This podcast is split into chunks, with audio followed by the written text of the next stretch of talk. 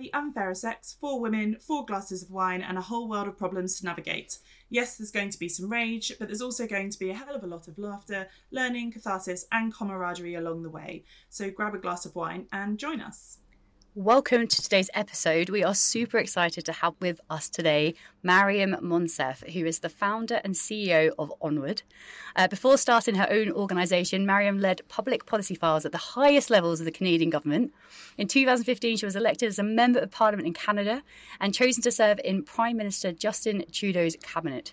Between 2015 to 2021, she served as President of the Queen's Privy Council, Minister of the Democratic Institutions, Minister for the Status of Women, Minister of International Development, Minister of Rural Economic Development, and established Canada's first full department for women and gender equality as its Minister.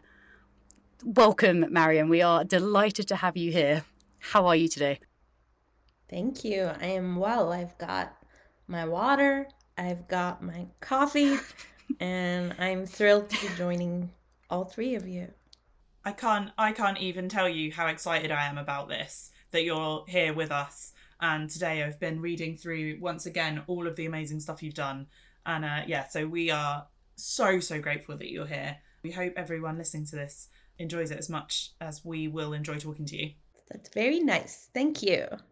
Perfect. So to kick things off, would you like to share your sorry, what did you say moment? I have so many what did you say moments. Um, you know, walking into the room and shaking the hand of the person I'm meeting, and they're not very nice to me, but you know, somewhat annoyed. And then they say, When is the minister getting here?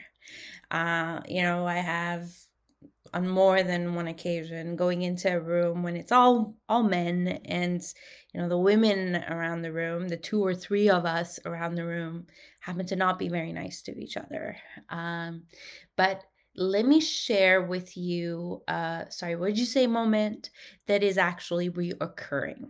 And i didn't realize it was a thing until i got elected and appointed to canada's first gender balanced cabinet from the very beginning, uh, some of the coverage uh, when Prime Minister Trudeau decided that there should be an equal number of women and men around the table focused on okay, but are these women worthy of being around the table? Do they have the qualifications to be around the table? And somebody like me, who at the time was 30 years old and you know the first afghan around the table the first muslim around the federal cabinet table and an activist turned politician you know a lot of those certainly did come my way. And you know at the time i didn't speak to it and for years i didn't speak to it because i just thought you know the harder i work the more I will show them that no, I may not have gone to Harvard or, you know, been in politics for 30 years or had generations of my family in politics. I may not be a Bay Street executive, but as, you know, a relatively younger person who was raised by a single mom, who came to Canada as a refugee, who, you know, has an education, who's involved in the community, I have something of value to add. And I can learn. I can learn very quickly. Well, turns out that that wasn't the case. And so often I wanted to say, okay, but I'm not around this table because I check off all these boxes. I'm around this table. I've made it into the corridors of power despite the fact that I check off all these boxes. So maybe some of your listeners can share how they would respond to ongoing claims that just because you're around a decision making table that folks like you are not usually around doesn't mean you don't belong there. How do you respond to it? Because maybe that'll be therapy for me. We've all definitely had those moments where we've been told either we're not supposed to be here, or I've been told in certain situations um, because I've been in leadership roles that I'm too young um, at the time. So I think my first senior leadership role in government, I was 30, and uh, a lot of people didn't think I had the qualifications. I had a few people say to me, um, "Oh, it's it's well not directly say it's because i'm a woman but have said that i'd moved up too fast that i hadn't sort of served my time in previous roles to be able to move up um, but my thought from from in your situation is that you got those roles because you che- te- checked off all those boxes. Um, that you don't we've we've talked about it on the podcast before. If you've got a load of white harvard educated men with 30 years of experience they are all exactly the same and they don't bring what you bring. And um, that's something we've discussed in a previous podcast. You get given a role because you offer something different um, but yeah the thing to say in that moment is um, i can't remember if we've come up with with the perfect response previously but uh, anne-marie ellie have you have you got any thoughts? I think in response to kind of it's that what do you say to yourself to keep yourself motivated and confident in your own ability when everyone else is suggesting that perhaps you haven't got there on your own merits and you just got there because you're you're twi- you're ticking a quota um, or, or, filling filling quota. I think I think for me, um, I definitely get the doubt in the back of my mind, that classic imposter syndrome of thinking, am I am I here because I'm just here to make the place look diverse? Am I going to be genuinely listened to? Um, and I think my confidence comes from my network of friends, and it's primarily other women who, you know, I'm I'm so proud of all the stuff that the the three people on this podcast have accomplished, um, and and representing women. And I know that Ellie and Rhiannon, when you guys talk to me, you always remind me of the things that I'm accomplishing and how extraordinary it is and how you're proud of me. So I think, I, I, don't know if the confidence necessarily comes from within me, but I think I heavily rely on my my network of of, of other women primarily, but but other friends and family and people to to say, hey, don't forget that you've got there because because you're good and you're worth it. So that's mine. As always, Anne Marie swoops in with something ultra positive and leaves us feeling warm and fuzzy. And then I feel really shit because I'm coming next and mine might not be quite as warm as fuzzy. But I have two thoughts that came to mind after listening to you both. And the first is the quote from Shirley Chisholm where she said, If they don't give you a seat at the table, bring a folding chair. I love that, and I think that is highly appropriate to the conversation we're having today. Uh, the second, unfortunately, is a little more pessimistic, and it's the fact that there are people out there who genuinely believe women have nothing to bring to the table, and those that do make it either cheated or lied their way to the top or unfairly took the role at the expense of a male's success. I stumbled across a Jordan Peterson article from about four years ago titled The Gender Scandal. Now, the reason this popped up into my head uh, was because in part two, Peterson focused on Canada. More specifically, Peterson directly called out Trudeau's decision to make his cabinet 50% women, calling it a mistake of unforgivable magnitude. Peterson goes on to say in his article that is it also unreasonable to point out that the women who accepted those positions granted them unfairly in a prejudiced and discriminatory manner took them as their due, despite the unlikelihood statistically of their suitability for the positions in question, and thus betrayed themselves, men and women everywhere, striving fairly for advancement and authority and their country. Now, firstly, Peterson writes that there is no relationship between sex and competence, but then spends a good half a blog reminding readers that only 26% of the elected MPs in Trudeau's government were women. So it seems sex does matter after all, otherwise, the makeup of the cabinet, well, he just wouldn't bother him so. And for those trying to do the math, in 2015 there was 184 MPs in Trudeau's government, and the government consisted of 31 members, including Trudeau himself, uh, and that split was 15 women to 16 men. Now, I think we can all agree that out of those 184 MPs, 26 of which were women, which is about 47, 48 individuals, there's quite a high possibility that Trudeau could have reasonably found 15 women capable of joining his cabinet. So I think it's actually less about competency and more about the fact that some women got the job that for Peterson they shouldn't have. Uh, secondly, can we just stop talking as if there's no incompetent men have ever been hired or promoted before? That every man has always deserved the positions they get and haven't unfairly taken these roles from others more capable? Because conveniently, not too many people are worried about accidentally hiring an incompetent man, but people are very hepped up about accidentally hiring incompetent women and denying a man a job. I'm going to stop here and I'm just going to finish on like there's still a lot of anger towards women in positions of power.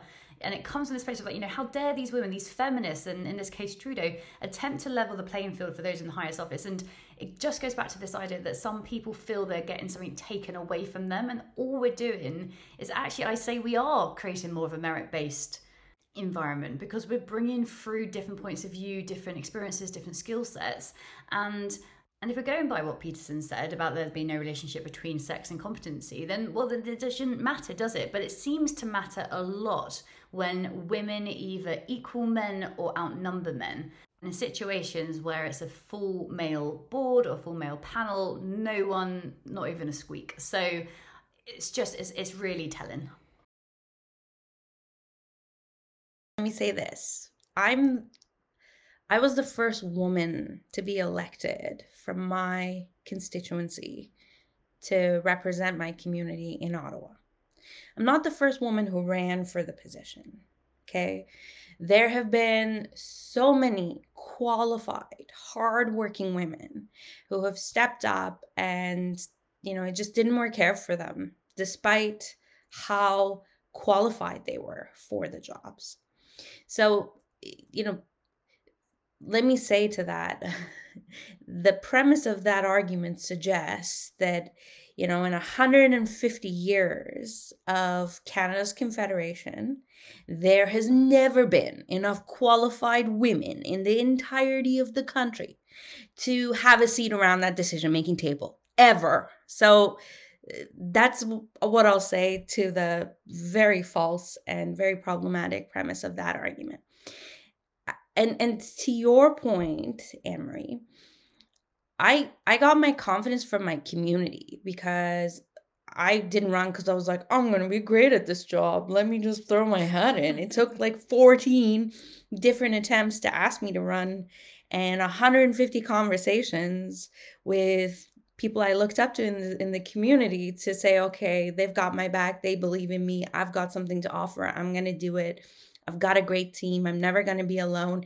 And I'm open to learning. I'm entering this with humility, and it is a labor of love. And I'm going to give it everything I got because I got to give back to my community. Like that's where I got my energy from. But to your point, Rhiannon, if I were a Harvard graduate, if I did have 30 years of experience, if if I were a man I bet you anything, I would have had a much easier time getting elected. I would have had to work way less hard. I would have dealt with way less opposition. I would have had way more resources to help me get to that level and then to govern once I got into that place. So I didn't get there because of those boxes. I didn't I didn't get elected cuz it was so easy to be raised by a single mom, to live off food banks and social housing. I didn't get there because it was so easy to rely on student loans, work two jobs, go to school, be involved in extracurriculars, deal with intergenerational trauma. I didn't get there because, you know, I was surrounded by folks, you know, in a culture where, you know, I don't see somebody like me represented. That's, I got elected despite all that. And so there are folks listening now, particularly young women, and I've, you know, had this conversation over the past eight years with so many. And again, this is the first time I'm actually talking about this in this way. I've had this conversation so many times that I am tired of it. Not because I'm taking it so deeply personally. No, I took it personally early on. And then I was like, oh, this thing's going to take time to change. It's a cultural shift that needs to happen. But I'm fed up because it is limiting the potential of our communities, of my country here. It is sending the wrong messages to the little girls like my nieces who are paying attention to this and underlying that anger that Ellie spoke about, right? That anger manifests itself in different ways. Little girls see that on social media and they see how that anger leads to women in decision making positions being treated like garbage, like they don't belong. And that leads to them saying, Why would I put my hand up for a leadership position? It's not worth it. And then what do we end up with? We end up with people who feel entitled, who feel like, you know, the rest of us don't belong there. making decisions on our behalf that are very much out of line with what we need and what, frankly, our economies and our communities need. So I'm worked up about it now because I just see more of it instead of less of it. And I used to believe. I used to believe that if over time enough of us get to these these positions and get things done that the tide will change but this pushback isn't going away. In fact, getting stronger. And um, something that I, I read on your website was that you said that during the pandemic it's just got worse. That even the women who have made it to leadership positions they're taking on so many extra responsibilities, um, whether that's through caring for their teams in a different way or they've got home responsibilities that were higher than before and various other things, that they're going, I'm just done. I can't do this anymore. And so they're stepping back as well. So even the women that are already in leadership positions, it's not, there's, there's none coming through because there are going to be women saying and girls saying, I just don't want to do this. I don't want to face it. And then the ones that are there are stepping back. And that's, Ellie and well, we've all discussed this, but I mean, I, Ellie and I have certainly spoken about in our teams at work um, how we've ended up taking on different responsibilities, and we're the ones organising these social events to try and help people feel connected and caring for people who live on their own, and we're ringing them outside of work hours and various other things, um, and that's really really tough. And then the other thing that you mentioned um, is around uh the it be making you even more angry now I think I'm more angry about it than I previously was because when I was sort of facing those comments when I was a bit younger, I just kind of I either I guess I just kind of took it on and now I now it doesn't bother me so much and I will say something in response or I'll, I'll in myself go no I can do this and I I do deserve to be here and actually you can you can go away. Um but it's the women who speak to me and say how do you cope with it who are younger than me and i'm like you're probably not going to say anything because you're younger and in the place that i was in then someone could have told me to say a million things and i wouldn't have said any of it because i didn't have the confidence. And it's how how do you get younger women who are moving up into those positions who are who are more than qualified? Because there'll be plenty of men who only tick off three of the 10 things that they need to do to be able to fulfill the job but they still apply and they still get it. Um, there's plenty of men that won't be qualified that will be doing it, but women who won't who won't push themselves forward because they're so beaten down. And I don't really know how we go about boosting those women in a way that we didn't feel like we could be boosted. I think other women help, supportive, kind, and frank women who keep you grounded, who have been there, who can show you the way they've certainly been there for me. And part of my superpower is having those women in my corner. But there have also been so many men who have understood this and have stepped up as champions, as allies. Uh, you know, whether it was as my campaign managers or my mentors or my coaches or my teachers or the people I'd call at, you know, stupid late at night, frustrated, sometimes in tears. And, you know, they'd listen and, you know, make soothing sounds on the other end and help strategize how to keep your eye on the prize and keep focused on what you what you got there. So there are ways to push back uh, and support the individual particularly young women going through that kind of backlash and feeling it. And women and men, folks of all genders, play a role in being that supportive. But, you know, part of why I open with this with you women today is because, well, maybe, maybe it didn't help that I was just like, just keep your head down, just do the work and hustle hard and things will change maybe that's not how things change when you've got noisy, angry people shouting their anger and frustration and filling space with only their side of things and perpetuating problematic cultural biases. Maybe maybe part of the solution is, is folks like me having the courage and the patience to have this conversation. Maybe. I hope that is the case. What what I like to hear is that there are women that look like all of us in positions of authority now. And I quite like hearing that it's being noticed. And I, I know it's being noticed because some people are getting getting upset and saying it's not right. But I think all all four of us who are on the call have had experience of getting seniority through having to kind of fight our way to the top and ignoring the misogyny and ignoring you know people who are rude to us and dismissive of us and just thinking i'll keep my head down i'll work hard i'm sure i'll show that i'm the best and you know and it's unpleasant. But now i hope we're getting to a generation of people uh, of young girls in particular who can see a diverse group in positions of seniority who are now in a position we, we're getting the brunt of it because we're accomplishing so many firsts as women. And now we can kind of reach our hands down and pull those people up instead of them having to try and fight through this cloud of, of people pushing back on it. I hope i hope that's what we start seeing.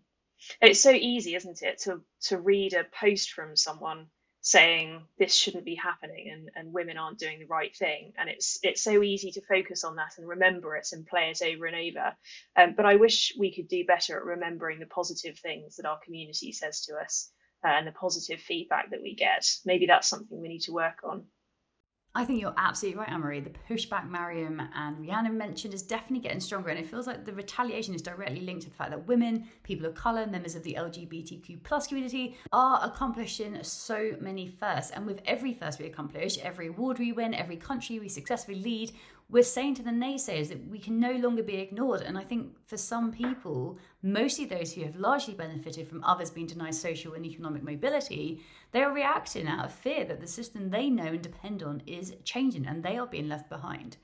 I would like to counter one point though, and that's yes, it's important to focus on the positive feedback that our communities give us, but we shouldn't put our heads in the sand and hope everything else will just go away by itself. I'm not saying that that's what you were saying, but I think a lot of advice women get is to just ignore it, leave the platforms where they might be experiencing abuse, change companies, you know, just focus on the good stuff and stop making a fuss. And the problem with that is when women make a fuss in the form of official complaints, we rarely get heard unless there happens to be 80 other women accusing the same man of the same act. And even then, women get called liars and manipulators or gold diggers, insert derogative term here. And with that comes this defeatist mentality of why would I bother speaking out? So if the go to advice for women is to look the other way or think of something more positive or remove yourself from the situation, can serve a much bigger injustice of silencing experiences or allowing abusers to roam free in every circle of our society with no accountability. I mean, you just have to look at David Carrick, you know, like a police officer for more than 20 years within the UK. He pleaded guilty to 49 sex offences, making him one of Britain's most prolific sex offenders. And what makes this story so disheartening is that the Metropolitan Police Force ignored eight warnings about Carrick's abusive behaviour. So here is a 2023 example of women coming forward, victims coming forward, and their stories not being believed. And because the system failed to protect these women not once but eight times, a man was able to continue abusing his position of power. So, yes, we should raise women up and focus on the positives, but I don't think we should keep turning over new leaves until we find stories that are easier to read. And, you know, when people do come to you with a problem, if you're in a position where you can actually take action, such as a police force, then we shouldn't try and find the easiest and quickest way to make the problem go away.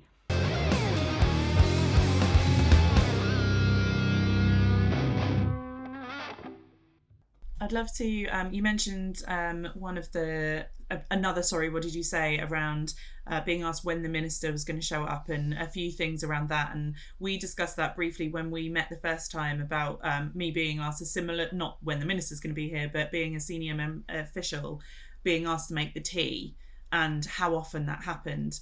Um, and your comment was at least as a as a as a minister you had some privileges and you're able to sort of say hang on I am the minister. It's quite hard as an official but what did you what did you do in those moments when someone said to you when's the minister getting here? Because you're also quite young weren't you? Like you're 29 when you were first elected. So were you were you a minister at that point or 29 30 um, so you were quite young. What what how did you react and respond in that moment yeah, it was I was 30 when I got elected and to your point, like I felt confident in the power and the privilege I had, right? This room of folks were there to have a conversation with me.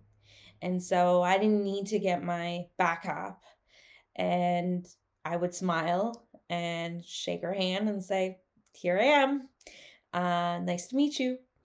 Uh, and you know they'd laugh it off and you know there's there's a lot of need and there's a lot of room for grace in this work. You can't just be angry and disappointed with every interaction that subtly or not so subtly reminds you that uh, you don't actually belong in that room or this person doesn't think I belong in that room. That's not productive.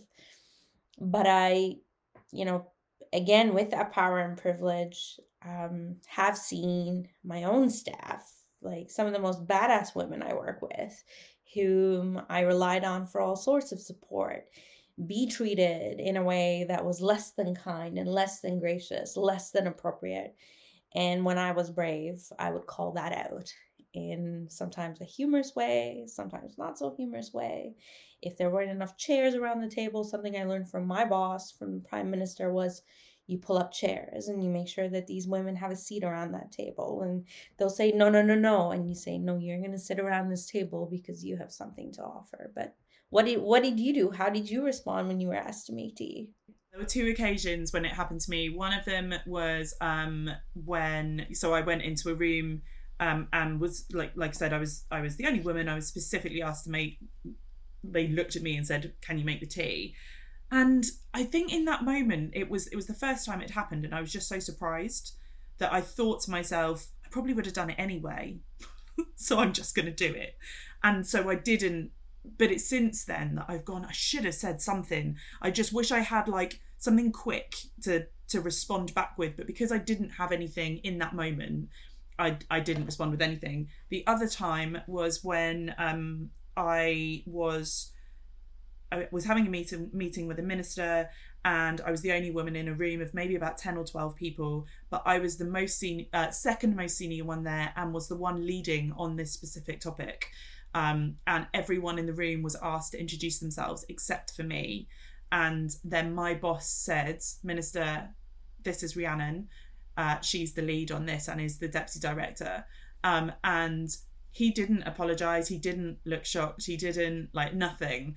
Um, but in that moment, a bit like you said earlier about men sort of championing you, that boss of mine was incredible. Um, and he, had he been able to, he wouldn't have come to that meeting, but it was insisted that he came as the most senior person uh, in the department, etc. Um, but he was like, I, I can't offer anything. You're the one that knows this topic. Um, but yeah, the minister assumed that I was the private secretary. But even if I had been the private secretary, it's still rude not to ask for someone's name. Like, just because I'm the one taking the notes doesn't mean you don't deserve to be introduced but yeah, it was someone else on that occasion who who said something. And again, I don't know what, what I would have done. Whether I would have just waited to be. I think I probably would have just waited to have to ask answer a question when the minister asked a question of the room, and it was me that had to answer it and see what the reaction was. Um, yeah, not not the best, and it's happened a lot as a as a civil servant. It's happened a lot to me. Um, but I can't imagine anything more embarrassing than being the official that didn't know what the, who the minister was and asking that question. I can only imagine, imagine the person that said to you, uh, "When's the minister arriving?" and you said, "Hi, it's me," just being like, "Oh my god." like I just yeah, can't we went on to have a great conversation, but you're right, Rhiannon. There is a way for those with power and privilege to step up and to call out whether it's mansplaining or hepeating or you know folks speaking over women that that's those are good ways to use your privilege uh the prime minister um you know all prime minister trudeau also will keep track of how often women speak in a room compared to men uh you know he's he's a really good chair of meetings that way um so you know those are additional responsibilities for those who want to accept those responsibilities, who say we need diversity of age, race, um, backgrounds, experiences around the table. Okay, so you surround yourself with a table of diverse people. Does everybody feel like they belong? Probably not. How are you gonna go out of your way and be extra diligent so that when you're facilitating a conversation in a room like that that you're moving the needle right? You're showing rather than telling how to be gracious and inclusive and productive right? Doesn't make sense not to know the number one person on a file if everybody in that day blocked off their schedule to be in that room to talk about that thing. It's good to build that relationship. So it's there's value for everyone in being thoughtful and supportive and if you're the one and this is where leadership matters right? If you're the one convening that meeting if you're the one who's saying inclusion belonging all that good stuff matter then you have additional responsibilities to go out of your way to make sure that she they whoever isn't typically seen as as the the person in that role feels welcome and safe and supported, even when others don't necessarily create those conditions. Your stories where you've said it's happened so many times where uh, you've had people who've sort of been unkind to you. Do, do you find that it's mainly males or are females just as guilty of it as well? The, the challenges women experience are so deeply embedded in our culture that you know, we all play a role in perpetuating the stereotypes and the problematic behaviors, consciously or unconsciously.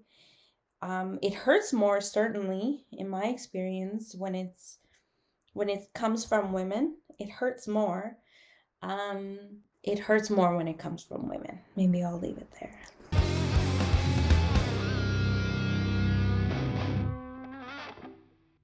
Right. So let's start with you having led public policy files at the highest level of government. Can you talk to us about your experience? Um, did a focus on social and economic justice make your job easier or harder to influence change at a national and global level? Leadership matters, right? If I had a boss, if if Canada had a prime minister who didn't value equity, justice, inclusion, I would have had a very hard time being who I am being driven by the values that you know got me interested in politics in the first place. To to do what i believe deeply was the right thing to do when i got to ottawa when i got to the capital leadership matters.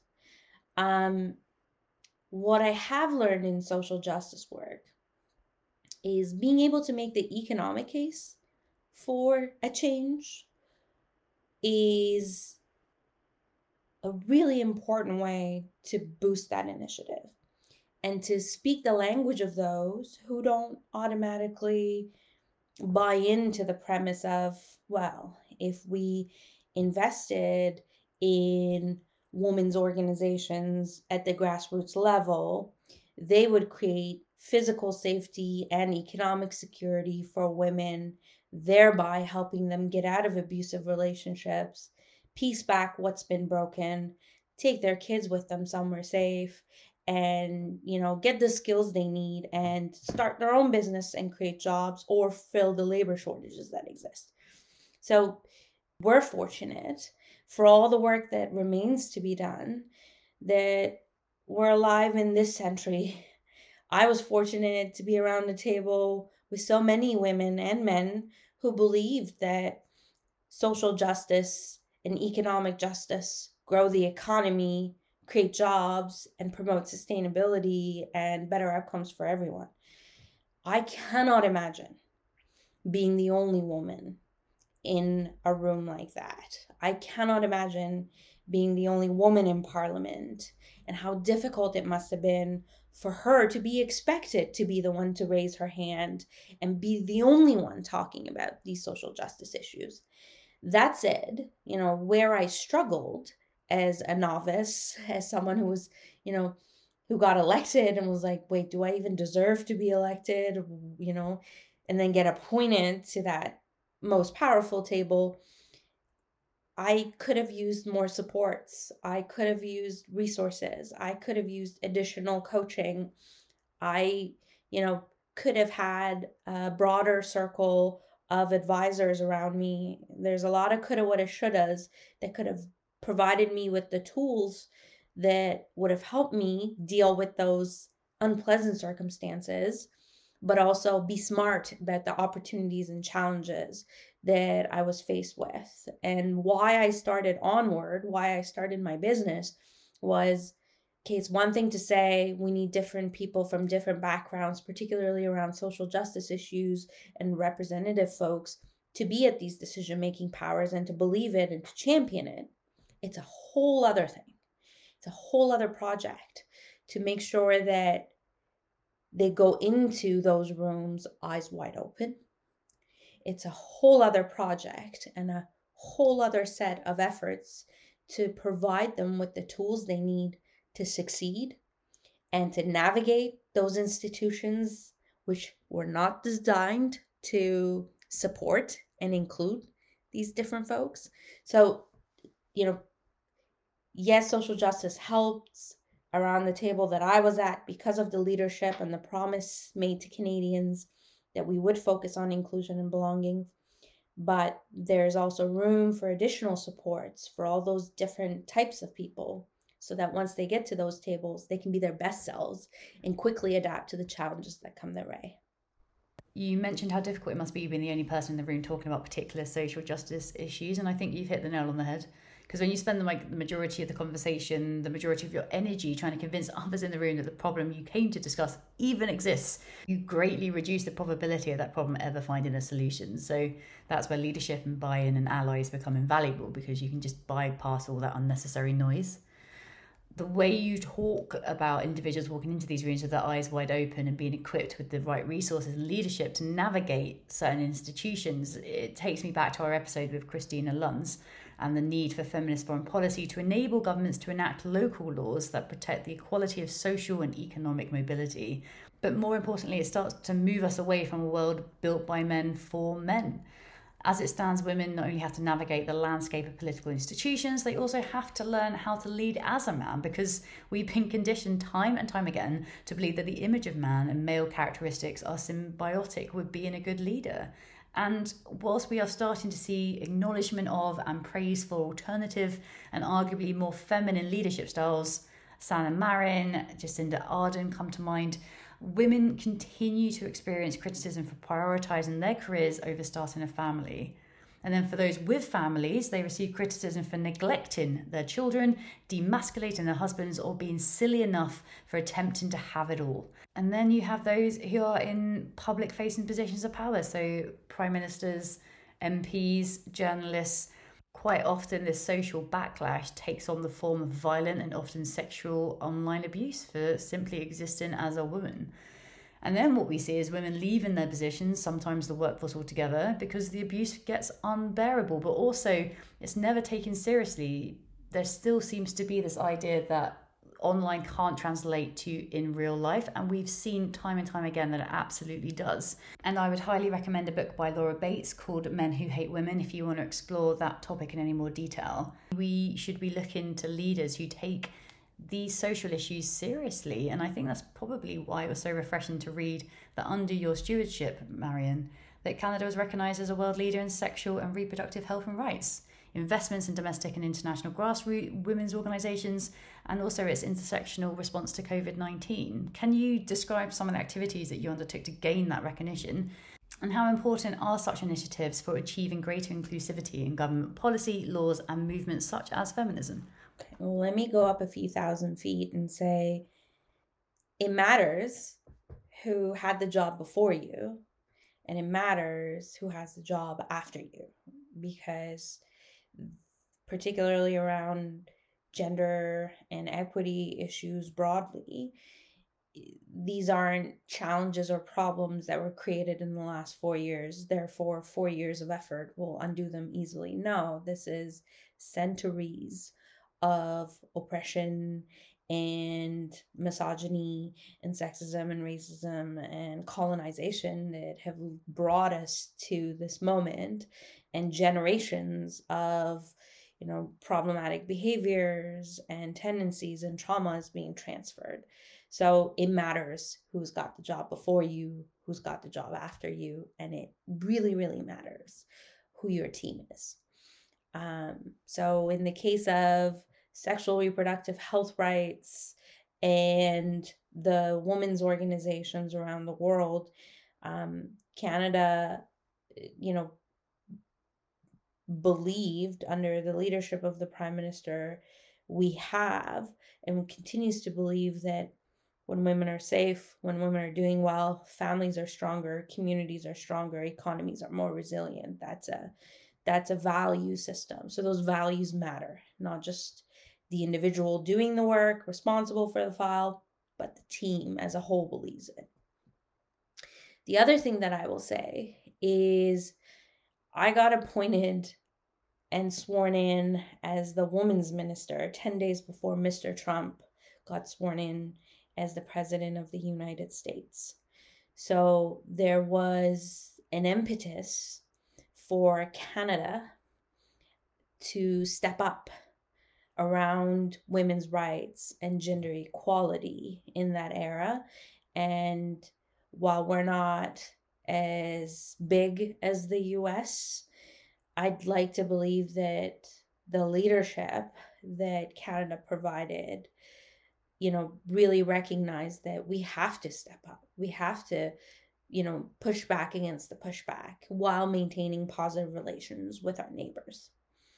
And so we became more motivated as a team to step up.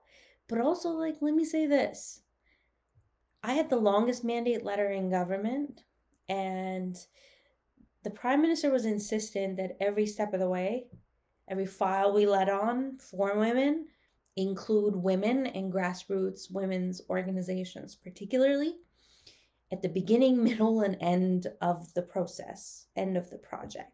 So we took our lead from feminists, some of whom have been pushing for these changes for decades and decades. So the Thrive Agenda, and I will give a shout out to Julia Anderson from CanWaCH, this coalition of incredible organizations pushed and pushed and pushed and made the case for why Canada needed needed to step up and be at the time the number one investor in SRHR at a time when the global gag rule was in effect. I have to give a shout out to every single women's organization in Canada who, from the very beginning, made the case. And, you know, economists and thought leaders like the late, great Kate McInturff made the case that the best way to advance gender equality is to invest in grassroots women's organizations. They have the ability to stretch every dollar to the max. They've got the resources, the networks, the know how, invest in them, trust them with money, and see what they will do for you. And I have to credit the relationships that were built. Like I remember, you know, you know, doing my thing early on as women's minister in rooms of, you know, badass feminists who were listening to me talk and you know big rooms of the you know who's who of feminists in canada with their arms crossed and like clearly skeptical of what this little minister was saying to them about her vision and her government's plans for the sector but then those very same women who in 2017 were you know rightfully skeptical were among those that I picked up the phone and called in the early days of the pandemic and said, There's no blueprint for how to govern in a time like this. What do I need to focus very quickly on to make sure that women and their children are okay? And these women took my calls and they were generous with their time. And as diverse as they are, and we all know that you know, they don't always say the same thing, they don't always uh, agree. They all said the same thing. They all said, you better make sure that you understand and that and that your government understands that when we go into lockdown that the rates of violence are going to increase. The consumption of alcohol will increase. The strain on people's mental health will, will increase. And those formal and informal services that were in place to support the most vulnerable women and children in our community, whether it's schools or workplaces or shelters or drop in centers or libraries, will no longer be available and a safe haven that she can just go to nonchalantly without making a scene. So you better make sure that when she finds the courage and the way out of a terrible, violent home, that there is a safe place for her to go to. And that that place she goes to, that the staff are paid, that they've got proper PPE, and that they're able to care for her, and that the lights are on and the doors stay open. So, for for that moment you know, to happen after years of earning the trust of these women's organizations.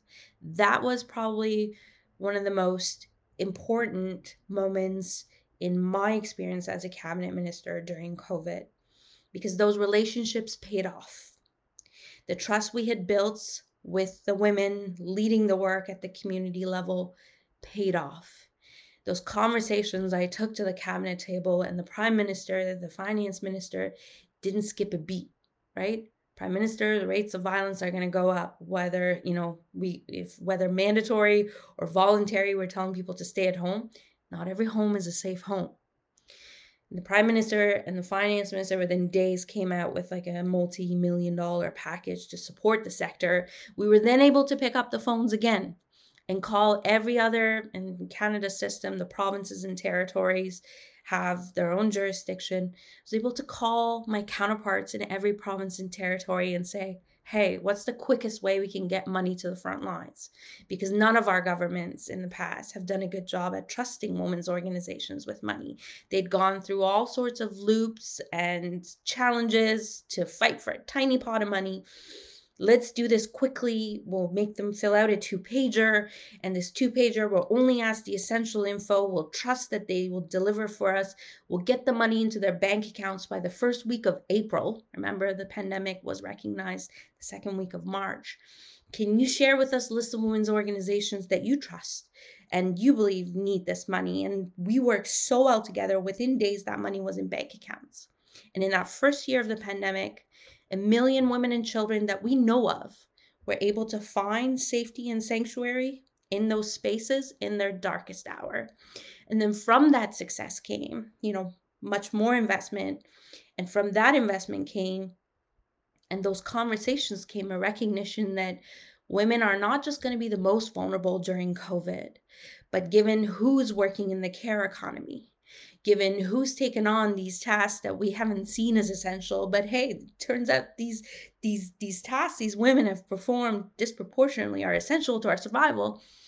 We better listen to women and we better look for ways that you know different racialized communities for example will be disproportionately negatively impacted by covid and how they can be extra helpful in containing the virus from there came a task force within the government to make sure every decision made went through that intersectional gendered lens, which built on what we were already doing as a government before the pandemic. But you know, I will go back to where I started with this. When we trust women's organizations who are in this for the right reasons, nobody goes into that sector to make money or to not be helpful, right? When we trusted these women with money, they delivered they delivered big and then they went above and beyond with their advice and their support and their resourcefulness to make sure that government's initiatives succeeded. Wow. Yeah that's all i've got is wow. Yeah, actually, the sector is brilliant. They do deserve a wow. I mean you're brilliant. Let's like let's not beat around the bush here. You are brilliant. We have an actual superstar on the podcast with us today. Just yeah blows my mind I have to I have to ask. So you were talking about this idea of, of communities and building like strong relationships with those that you end up having to work with. So that obviously could be local government, but also foreign government as well. Now I cannot imagine being Trudeau having all these great ambitions, putting in place really progressive ideas and making sure that you've got this cabinet who are fit for purpose, who are going to go out there and deliver on these things. And then the day that you're sworn in, finding out that your neighbour is Trump. I just wondered if there is ever room for tough love. And, you know, the scene that comes to mind is Hugh Grant in uh, Love Actually kind of standing up to the President of the United States. But a more real example, um, a better example is probably Iran being kicked out of the Commission on the Status of Women for the remainder of its 2022 to 2026 term. And I know there's a lot of complexities when it comes to different cultures, different countries, different leaders, but I sometimes feel that some really progressive policies either get put on hold or never make, you know, never see the light of day simply because we are too focused on keeping these quote unquote good relationships when in fact they're, they're not good, that they're built up on quite hostile policies you know, peace treaties may sound very nice, but it's the whole point of a peace treaty is because your neighbor has to pinky promise that he won't nuke you overnight. That doesn't seem like the sort of relationship you want to get into bed with. It seems like a very forced way to maintain some sort of secret bro code that, you know, well, you keep your mouth shut about how we treat same sex couples in our country, and as a reward, you're allowed to continue having a military base here. You ignore the fact that we're one of the worst countries for human trafficking, and you get a good oil supply. And I know it's far more complex than that, but it does feel that this whole you scratch my back, I'll scratch yours is a weakness of mankind because if we never break that cycle, humanity is never going to progress because at the moment, these relationships are built on destruction rather than peace. They're built on hatred rather than love and respect for people. They're built on oppression versus freedom. And it, it's really sad what, you know, that again, having spoken to Kristina Lunz, you know, there are people out there who are trying to introduce more equality based policies. But it feels like we need some leaders to say we refuse to do business with you. And, and is that even possible in a world that is so codependent on other on other countries? Well, it depends on how that tough love manifests itself, right? Do you is it is it okay, so I feel good having spoken out and said this person's wrong and that's enough? Or is it sure I we respectfully disagree, but we're going to double our investments in this thing that is no longer being covered the the responsible thing to do in the case of Iran and the UN Commission on the Status of Women was to ask them to yes step aside. You do not exemplify the values that the UN Commission on the Status of Women has for the past 60 plus years uh, been been espousing, been been advocating for, and you got this strong women's movement making history, saying as women of Iran, we don't feel safe. So, no, that was the right move there. In the case of the US, um, under Mr. Trump's leadership, I'm really proud of the Team Canada approach that politicians of all stripes took during that era, including Chrystia Freeland, including the prime minister, because our economies are so interdependent. And so, you know, there was a lot of discipline in discourse and there was a lot of relationship building because we had to protect Canada's economy, but we also stood up for our values and, you know, became the number one investor in SRHR and women's organizations. We convened the largest gathering of feminists on the planet in Vancouver with Women Deliver. You know, we established a department for women and gender equality. We enshrined into law doing an intersectional gendered lens for every federal budget for the rest of time. And, you know, a bunch of other initiatives came into effect to show that we're going to lead by example, we're going to walk the talk, and we're going to be diplomatic in our relations with our closest ally and neighbor. Uh, so, you know, that's that's something I'm really proud of Canadians for having done. And I'm also really proud of the women of Iran who have led the way and have guided us, the international community, and have motivated us to call out a regime that is so harmful to women. And we're able to disqualify them from taking a seat of power and privilege in support of women when, you know, their principles every day did anything but that. So, you know, there's a place for it, certainly. Uh, and, you know, in both cases, the right process, the right people uh, were heard. And uh, the results were, I think, the right way forward. So I know we're probably going to, well, we certainly will uh, cover shortly some some of the news from Iran and Afghanistan. But I think one of the things I'm interested to hear is you Canada was doing so much and you were doing so much for reproductive rights and women's rights and things.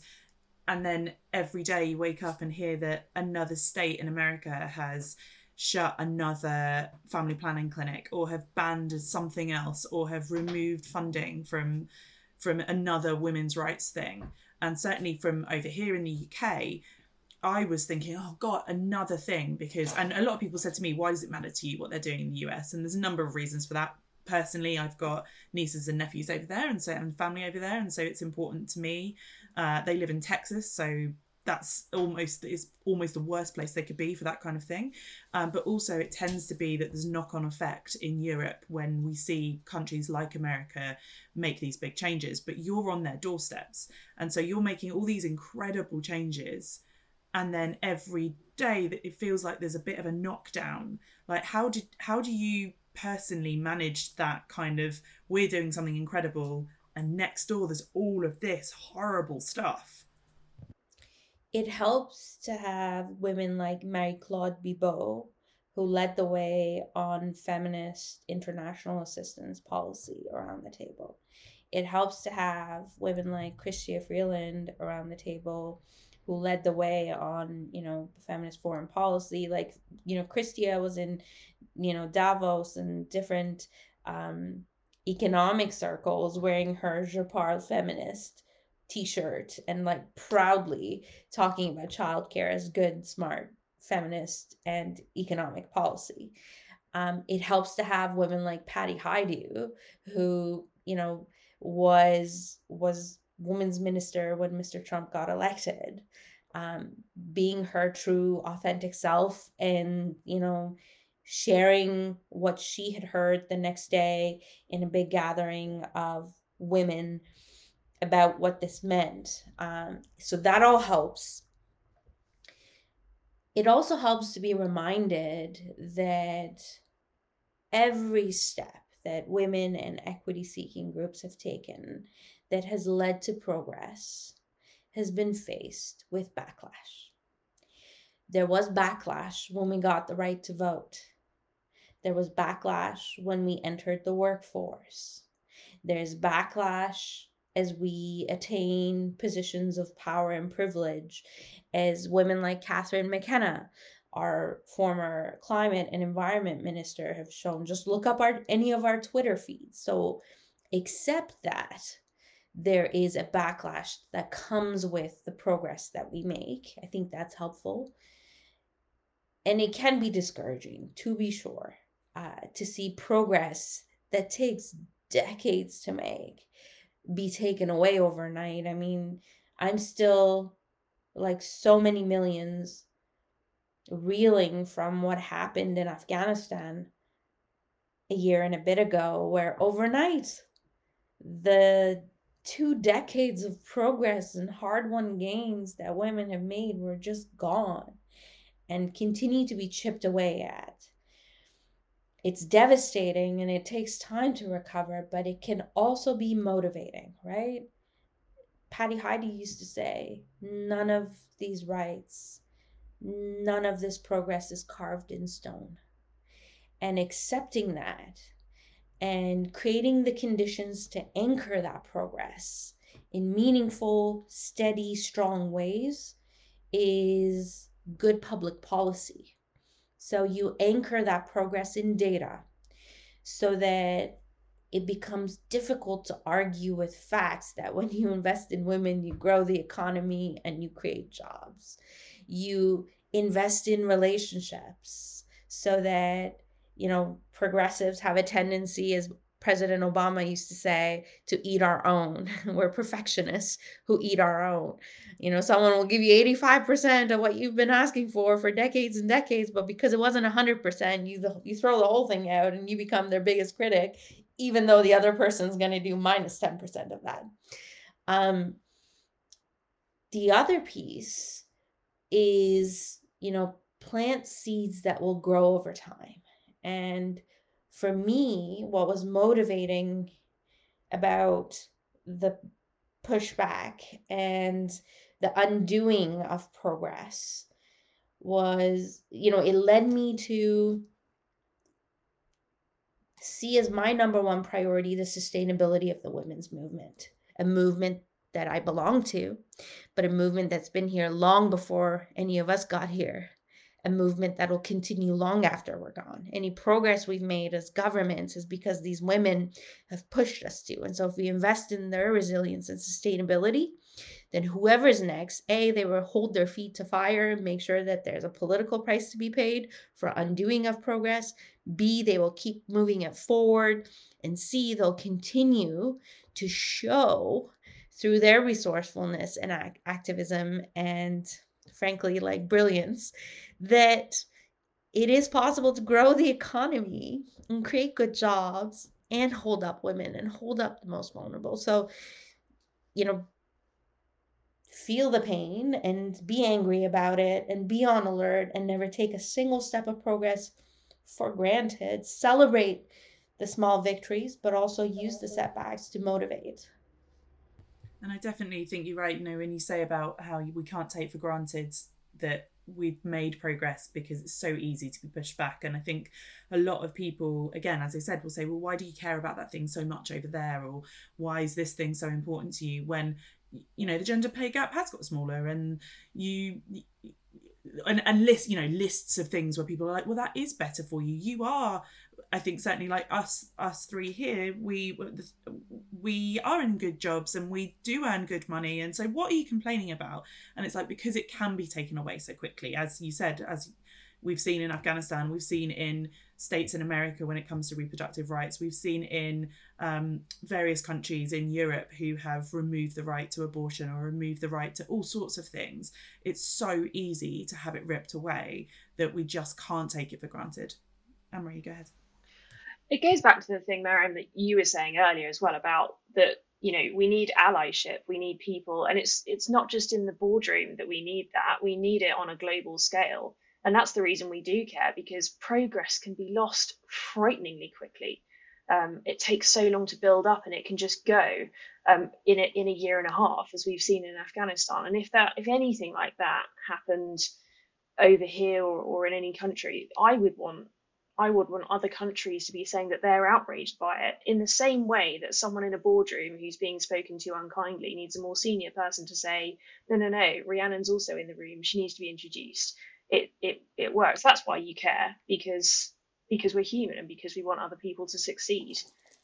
Do we think so? Like Afghanistan, I think is a, an extreme. Like like Iran seemed extreme, and then Afghanistan came along and kind of went, "No, no, we can do one better." Hold um, my beer. exactly. And then, like, I think well, this week, a news um, article came out saying that the Taliban is now banning women in Afghanistan from seeing male doctors. And Maryam, today you've spoken a lot about pushing the economical, um, economic argument in terms of investing in women. It's going to benefit you economically, but that for me just seems like like completely counterproductive to a, a, society. You've removed women from education. You're now forbidding women from seeing male doctors. So there's going to be a point in your upcoming future where you're going to have no female doctors because no one's coming through university and you're going to have a generation of women who then don't have access to healthcare.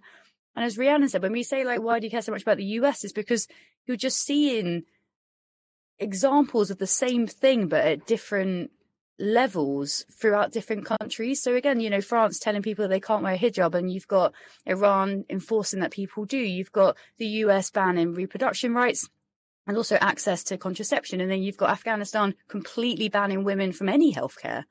And part of well the question i'd like to ask is like how do we truly safeguard women and girls across the the globe and is feminist diplomacy the way forward so on the topic of afghanistan let me just like actually come down several thousand feet um i lost the election in 2021 and i don't know if anybody listening has ever lost an election or a contest or a job or if it's done publicly it certainly stings winning is better.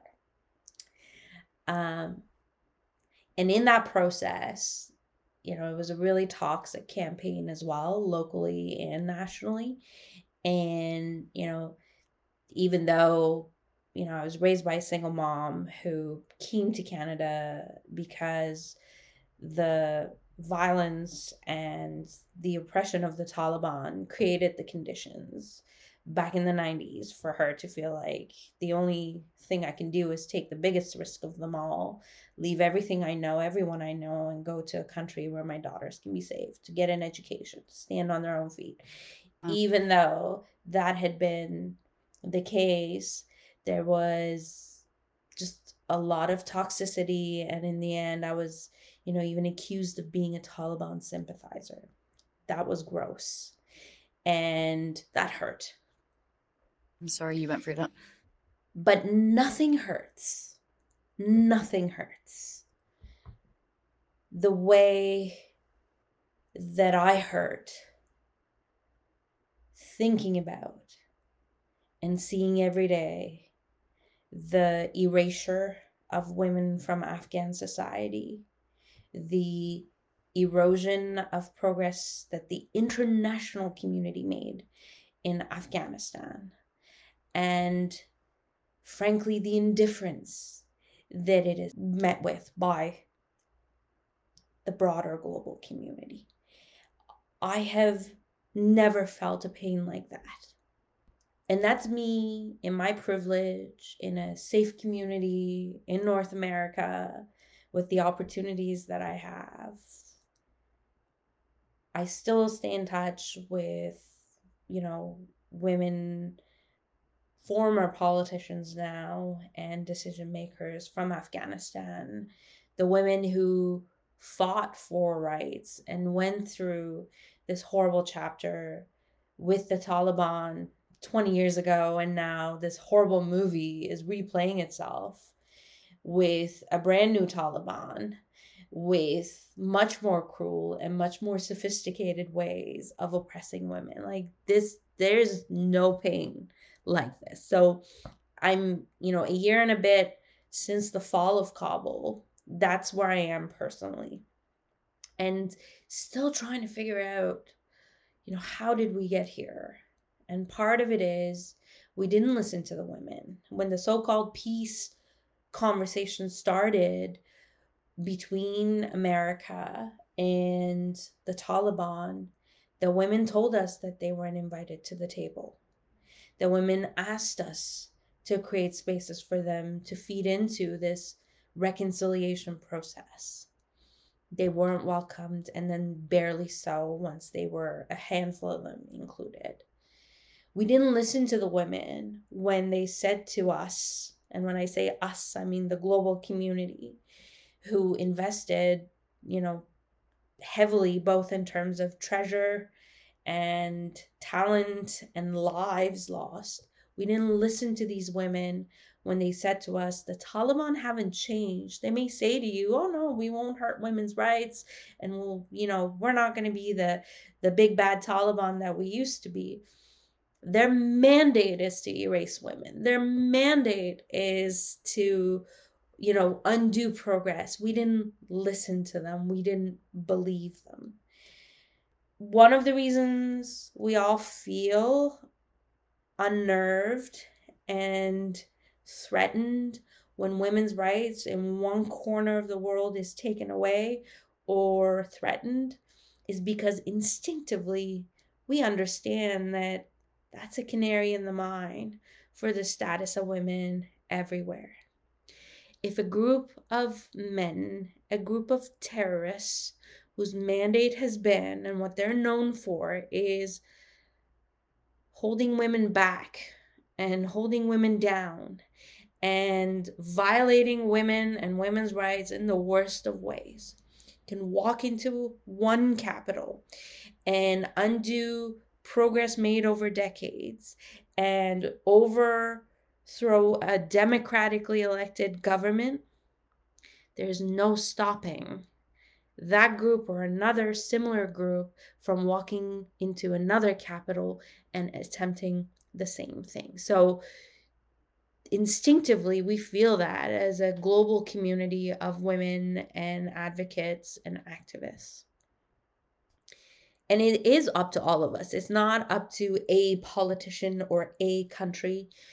And I think the problem that creates is a diffusion of responsibility, right? When everybody plays a part, when everybody has a responsibility, sometimes no one takes the responsibility because we're all waiting for somebody else to do it. So so true. You know, the the thing that folks can do and I don't know who's listening to this, but you know, one of the things I've heard from particularly Afghan women decision makers, whether they were ministers or lawyers or, you know, strong women leading the way, one of the things you can do for the women who have made it out of Afghanistan is this.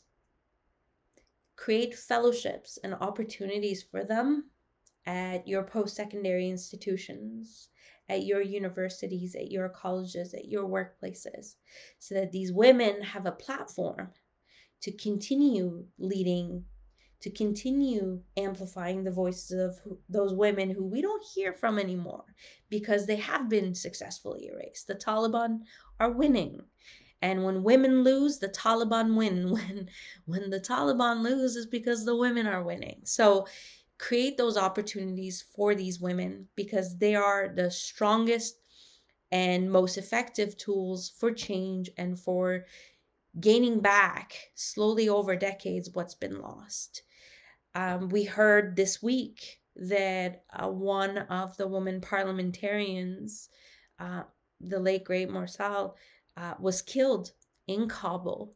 And so these women continue to be under threat because they have the power to make a difference. So we can support them. But, you know, I have, I'm still processing what's happened in Afghanistan.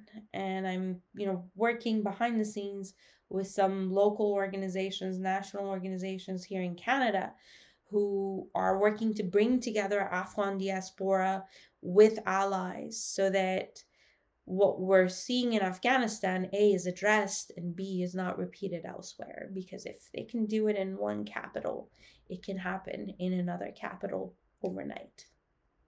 Do you um, see any kind of hope in the fact that we've seen quite a lot of men kind of standing by the women who are being marched out of universities and you know various other things? Is is I I I was um I was too young when the Taliban were uh, sort of around originally and in charge originally. Um, but I don't know if that sort of thing happened then.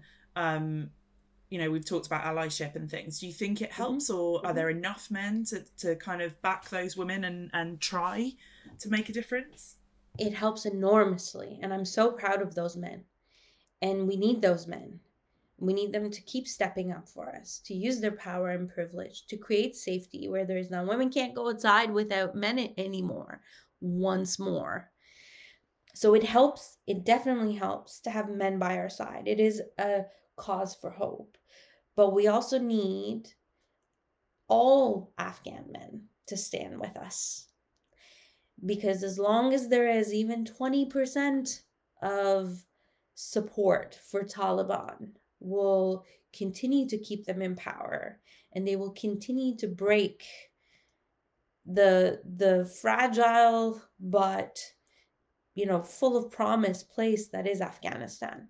And it will hurt all of us. It will hurt the region. It will the security of that region matters the the stability of that region matters the violence that is promoted and supported in that corner of the world, as we saw with 9 11, can spill into our communities, you know, tens of thousands of kilometers away. So it's in all our interests.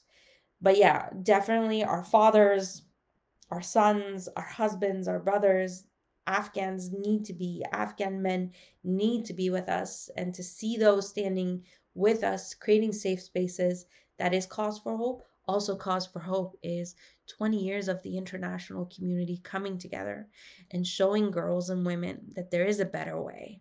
You know, if there's one silver lining in all this that keeps that fire in the belly from being diminished for this work, it's that, but those women have seen a better way. And those women are standing up and saying, we will not go back. And the more we support that fire in the belly and grow it, the more likely it is that those women will continue to have hope. But if those women feel like they're forgotten by the international community, then the Taliban will keep winning. So I can't remember if I was talking to somebody or if I read it online, but I think one thing that the Taliban may have underestimated this time around is that they are removing rights and protections of people, of, of a generation of people who have experienced what it's like to be educated. They have tasted freedom and they don't want to go back to an oppressive state. I also think it's worth noting that you mentioned, Marion, that if the Taliban lose, the women win. And I think unfortunately there's this belief that if women win, then men lose. firstly, I think it's funny that anyone thinks women are trying to take over the world. Maybe Beyonce didn't help us there, but I think all we're striving for, feminism is striving for, is is equality. We're looking to share that space with men. We're not looking to dominate men. And if you look at matriarchal societies, or pretty much any society that's less than the patriarchal societies that we have today, what you tend to find is that things such as social justice, social infrastructure, healthcare, families, they're all prioritized. And so you find that there's much more investment in people and their well-being and communities which you often don't find when it comes to patriarchal societies. And a lot of that is about order and social ranking. And as we've seen with Afghanistan it becomes counterintuitive to the economical success of a country. So if women win men win too. Okay but the Taliban I will say this the Taliban aren't ordinary men in our communities who, you know, for the most part are doing their best to, you know, live in the 21st century and, you know, provide and care and be loving and to contribute meaningfully to society. The Taliban's mandate is to oppress women they they do not see women doing well as a win for them and they never will this is a terrorist organization mm. and they do need to lose we yeah. need them to lose they did lose and then we handed back to them the global community the women the daughters of the women that they oppressed on a silver platter and said, Well, as long as you promise you'll let them keep going to school and working, we believe you. Um, these aren't typical men, but I agree with you that, you know, fundamentally, when when women are doing well, it's not they're taking away from a pie they're growing a pie and they're giving back and all sorts of studies show that when women do well men do better. Whether it's you know with their you know jobs and the state of the economy with their personal relationships more satisfaction they have better sex lives like you know there's a lot of research to support. When women are doing well so so are men uh, but in the case of taliban that is not the case I hear you. I also have to say, for anyone who's not the Taliban, if better sex is not an incentive to support and uplift women, I, I just don't know what is. I couldn't agree more. it's always nice to finish an episode with sex. Maryam, I am really aware of your time, so I'm going to finish up with two final questions. The first is, what are your ambitions for Onward?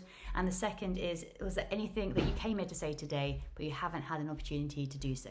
No, you've let me say a lot today, and I really appreciate um, the space you've given me. This was this was therapeutic. This was cathartic. Thank you so much, and I look forward to continuing to listen to your podcast. Onward my vision, my team's vision with this initiative is building a world where women leaders are creating space and opportunities for women and their families to thrive. That's the goal. If we keep women in those decision making tables, if we equip them with the tools and resources they need to get there in the first place and thrive, not just survive around those tables, that's a win on so many levels and you know what's ahead? I'm gonna uh, i'm gonna have a baby in a couple of months. So that'll be an interesting project. Advice is welcomed. Um just but, get just get a Trello board and just treat it like any old project. It's it's fine. Just lots of lists. that's really good advice. There are many lists in the works and a few things are being checked off not as quickly as i hope. So keep that advice coming. Um and very soon after baby's here i'm going to keep showing up to the speaking engagements I'm being invited to. I'm going to keep facilitating workshops and retreats and do one on one consultations with particularly women leaders who are struggling or who want to, you know, better navigate whether it's government or being around the big boys and girls table. So I'm going to go right back into the work. Uh, so, you know, conversations like this feed my fire in the belly so thank you so much. I like the fact you've made space for the fire next to baby. We appreciate that. well, thank you so much for your time. We've loved every second, and I've taken so much away from this conversation, and just I'm so incredibly grateful for everything that you shared with us today. Yeah, I've absolutely love. I've I've been speechless at times uh, listening to how eloquently you speak and how passionately you, you speak. It's been such a pleasure having you on. Um, we we often do a piece of homework at the end of our podcasts, but I which always starts with grab a glass of wine and uh, depending on what we've talked about. But I think we should probably move the homework to the or a, or a coffee or, or whatever. Um, I think we should probably move the homework to the start of the podcast and say grab a glass of wine and listen to Maryam because she is fantastic. This has been my favourite recording session by by uh, by. I've absolutely loved it. Thank you so much for making time for us. I was going to say exactly the same thing, Anne-Marie. I was just going to say, grab a glass of wine and re-listen to this. Just there's too many things to run through. You're my new hero, and um, thank you so much. And good luck, the best of luck with your with your baby. And I hope everything goes well for you and your child over the next couple of months, and then on. Thank you, thank you so much. All the working moms out there asking for your good vibes and your your prayers for a very boring delivery. and on that note, Rhiannon, will you take us home, please? I will. Uh, the Unfairer Sex is not sponsored, so if you liked our show, please show your support by liking, subscribing, and sharing on all your favourite social media platforms. We're on Twitter at The Unfairer Sex, we're on Instagram and Facebook at The Unfairer Sex Podcast, and you can email us theunfairersex at gmail.com.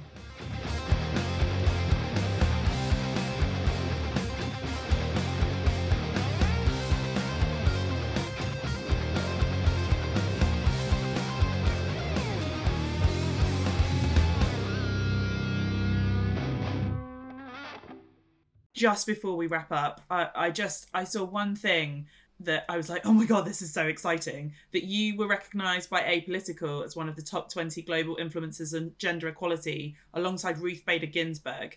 Is that just like something that you're just like, oh my goodness, this is this I mean, you've done so many incredible things and then to be on that top 20 list with RBG. I know sometimes I'm like, is this real life? It's just incredible. You're you're yeah, this this has been an utterly incredible recording and I look forward to re-listening to it. Thank you, women.